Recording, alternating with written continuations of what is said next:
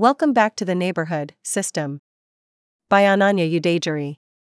This academic year marks the third since the tumultuous launch of the neighborhood system and the first where Frosh will enter neighborhoods with finalized names, newly established traditions, and a wash of funds. Last year, the neighborhood system saw a wave of criticism from students over the limited housing options and lack of neighborhood identities.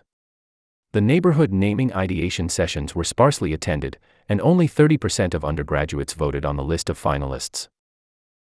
Frosh entered a system widely disliked by students, even as administrators attempted to improve the neighborhoods. I think the other Frosh don't like the neighborhood system because they were told to not like the neighborhood system, Rush Bojan 27 said.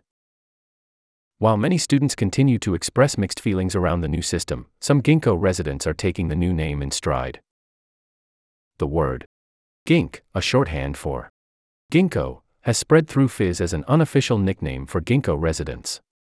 Fizz users were quick to point out that the name could function as a diminutive, with some joking it was offensive or discriminatory.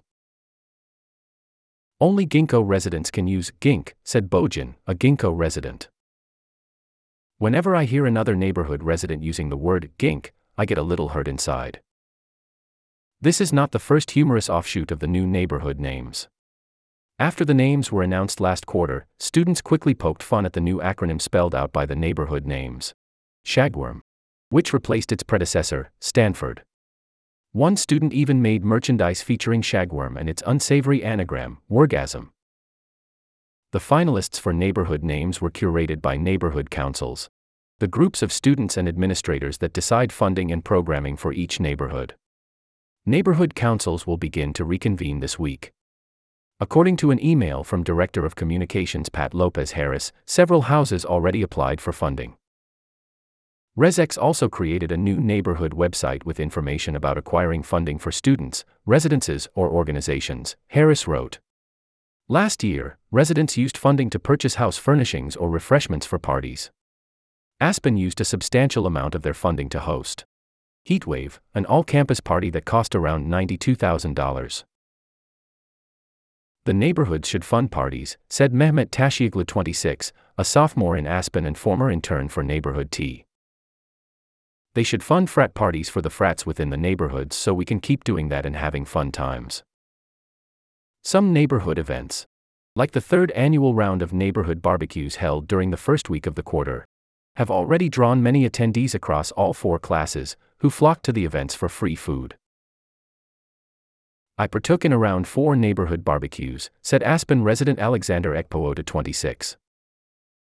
I didn't want the food to go to waste. Though the neighborhood system is now in its third year, many upperclassmen are struggling to forget what many viewed as a stressful housing process.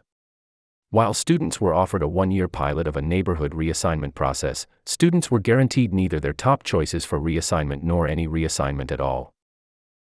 Students can only choose housing spaces in residences within their neighborhood, a rule which some perceive as limiting the options.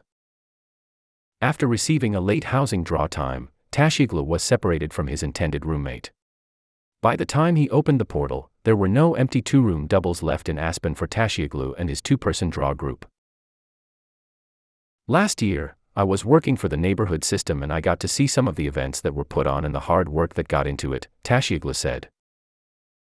But being at the bottom of the system and treated as just another draw helped me realize this system has some imperfections that need to be straightened out.